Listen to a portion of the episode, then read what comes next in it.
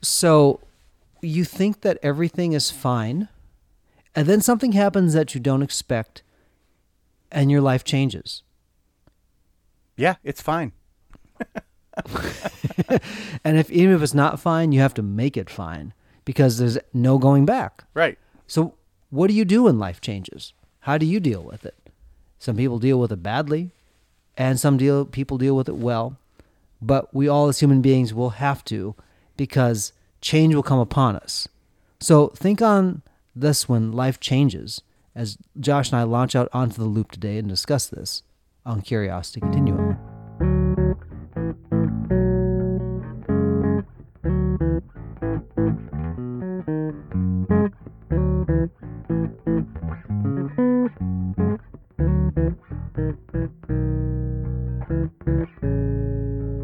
Hey, everybody, this is Josh. And this is Brian. Thank you for joining us today on Curiosity Continuum. For those of you tuning in for the first time, Curiosity Continuum is a podcast and movement started by two lifelong friends who want to spark your curiosity, help you integrate information, and enhance your everyday contextual awareness in a constantly changing world by sharing conversations with you that explore, examine, and reframe common practical topics. If you, intrepid listener, dun dun dun, want to receive updates when new content's available, and I know you do, please be sure to hit subscribe on your favorite podcast app so you can receive notifications when there's something new to listen to. We appreciate you. And please do share with your friends and share these conversations because it helps us all get better together. And as always, you guys can find us on uh, curiositycontinuum.com.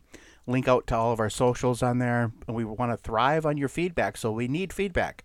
So start giving us some more feedback. We, we do get some here and there, but we would like more, right, Brian?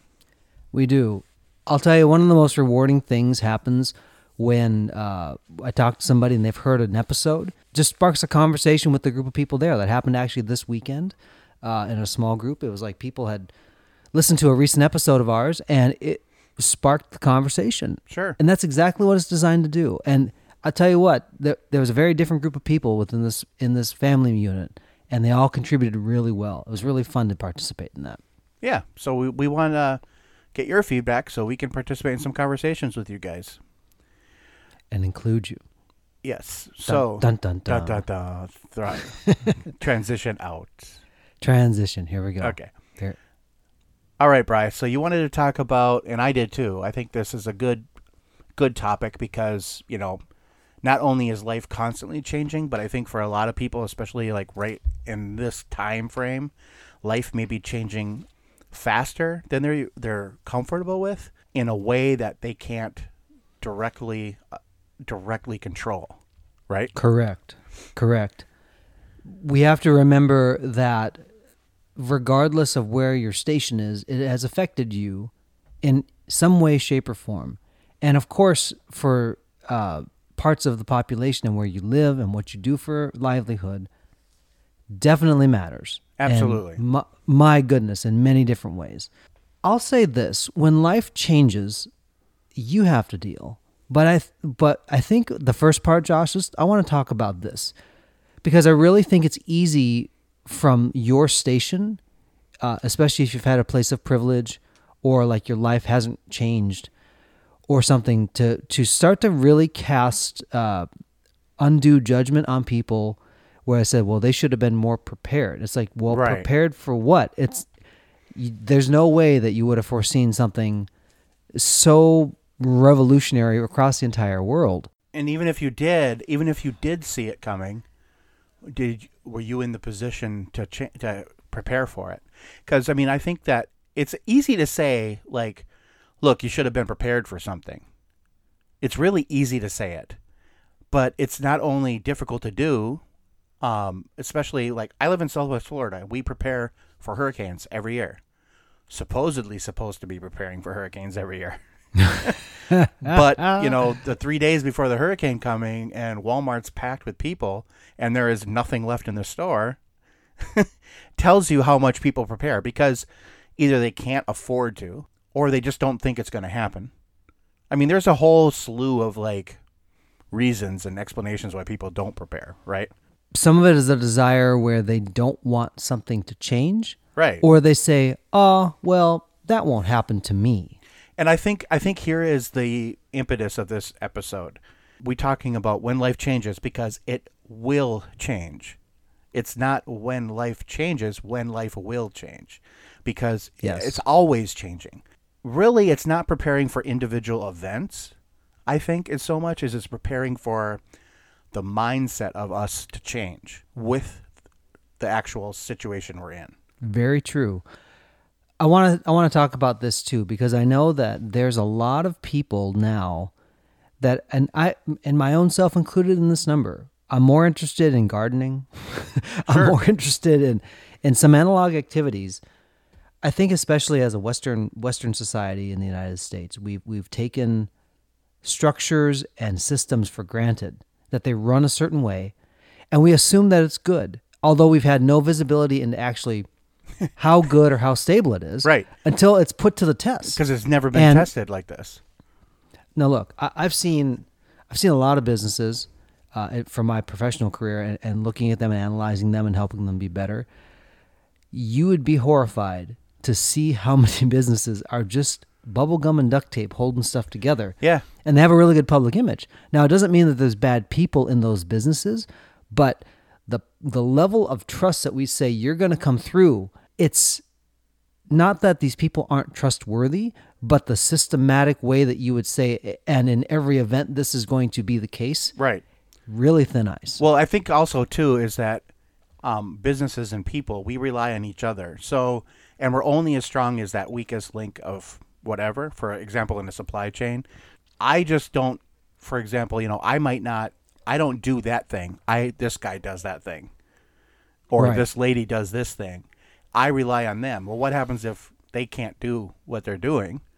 Then my part fails because of that. So I think that part of it is being prepared for the eventuality that you may have to do it all, or at least bubblegum it together yourself so that it, you can get it to work. And look, th- this is where this conversation gets a little bit uncomfortable. Yeah. On uh, just to be honest, because we enjoy the ability to work together and collaborate. Like that. That's one of the power of human beings to be able to collaborate. I mean, we see it in rough form, you know, nature, and and you know when you see packs of wolves hunting or something. Oh, yeah.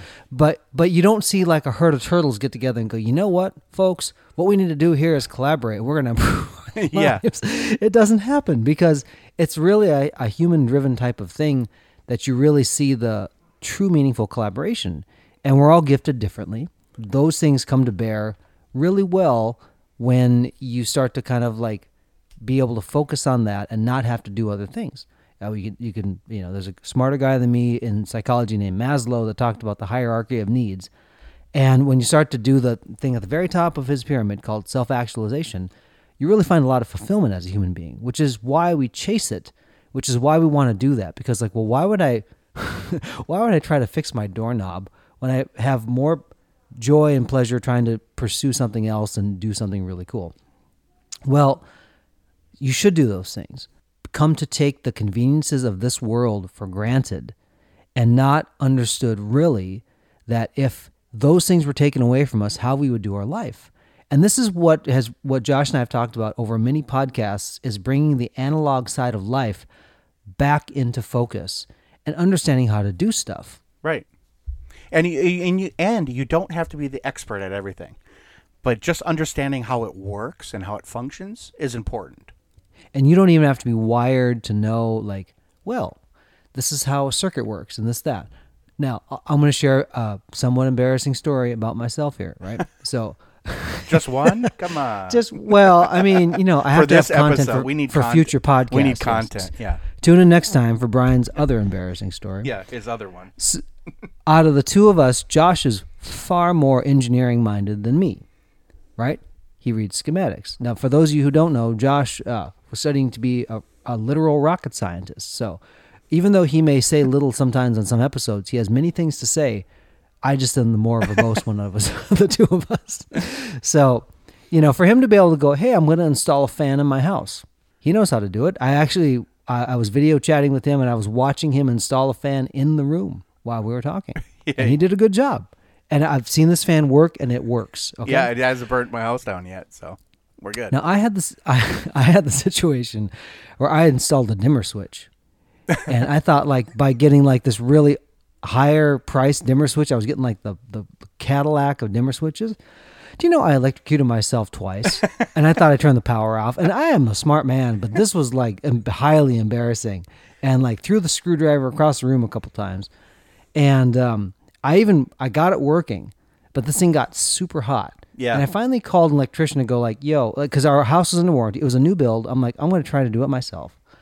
I didn't know enough about how electricity circuits worked to even do that. Now you might say, well, why didn't you know that? It's like, well, because you look at YouTube and it's like, well, this guy seems to know what he's doing. But what I didn't learn, what I didn't realize until the expert came in, he said, you actually bought a too powerful of a switch. He said that you actually needed to buy a cheaper switch that did it because there's less load on the circuit. Right. He installed that thing. Man, that sucker worked perfect until we moved out of that house. And I guarantee you there were no problems after the fact. So I learned something that day. Now, I'm very fortunate that I didn't burn down my own house or I didn't electrocute myself and I got issues now for the rest of my life, Right. you know. But those things are actually important. And one thing that I want my children to learn are those things. Because if our generation, the which Josh and I are the last of the Gen Xers, and kind of in that transitional generation, we were the like the latchkey generation, and we didn't learn some of that stuff because we were kind of left to our own devices. Now, some of us did to different extents, so it's not a, a you know everybody and everything. Right. However, we've now had children, and those children are now one more degree away from that. And one thing that I want to learn, uh, what want my children to learn, is how to do those things. I I can teach them how to change oil in a car. They don't have to always rely on the oil change place. Right. They should know how it works. Well, and and even if they do go to oil change place, then at least they know the process of what's happening. You know, Yes. and I think the process processes and processes are important, and they're important for when when life does change. So you can always fall back on something familiar, or you can fall back on something you know to get you through the new change. Correct. You know, and we've talked about this before too, Brian and I, where it's like a toolbox of things that you have. Even if you don't know how to get to the new place, you maybe have a idea of how to start. and then Yeah. you might have an idea of what you want it to look like at the end. You can kind of pull it together by using experience, you know? the old adage of you can't steer a parked car is very true. Right. yeah. We You got to be why- moving. Yeah. let, me let me ask just a question. Why are we so afraid of showing people that we fail? I'm going to say this. Why are we so afraid of failing at something? Really? Have you ever asked yourself what the worst case scenario is of your failure? Because got to do it again. I mean, yeah, I mean, really, in most things, look, if I, uh, you know, can't open a door or something, you know, big deal. you know, or I'm trying to make a new dish. Let's say I'm trying to cook a chicken a different way. Yeah, worst case scenario, it goes to my dog. You know. happy dogs. yeah, exactly. But I mean, like, why are we, uh, you know, afraid to fail? And that's because of basically our cha- our fear of change, right, Brian?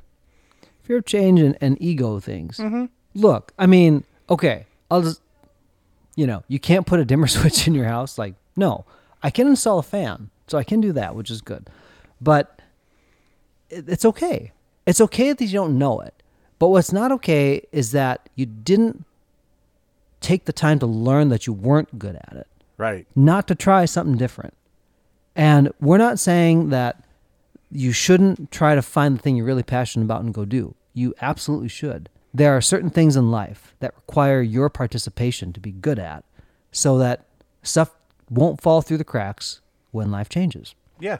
And also, um, how are you going to know if you're good at it if you don't try? When when that change happens, why don't you just try it instead of say, ah, no, I'll just leave it for later? I know I find myself in this boat a lot where I'm kind of like, eh, I'll just let that go. But in reality, just try it. you know, because You have nothing to lose. nothing to lose, everything to gain. And it's kind of kind of cliche, and it's an old saying, but it's true. So I think this is a good place to put a comma in the conversation for today. What do you think, Josh? Yeah, it's a good place. So, the challenge is find something you suck at, and go learn it, and figure out why you sucked at it. You actually may be surprised because um, You may actually find something that you enjoyed that you just have to think about in a different way, and you never would have known it unless you just jumped in and got your hands dirty. That's Until true. next time, until next time, this is Brian And this is Josh. for Curiosity Continuum.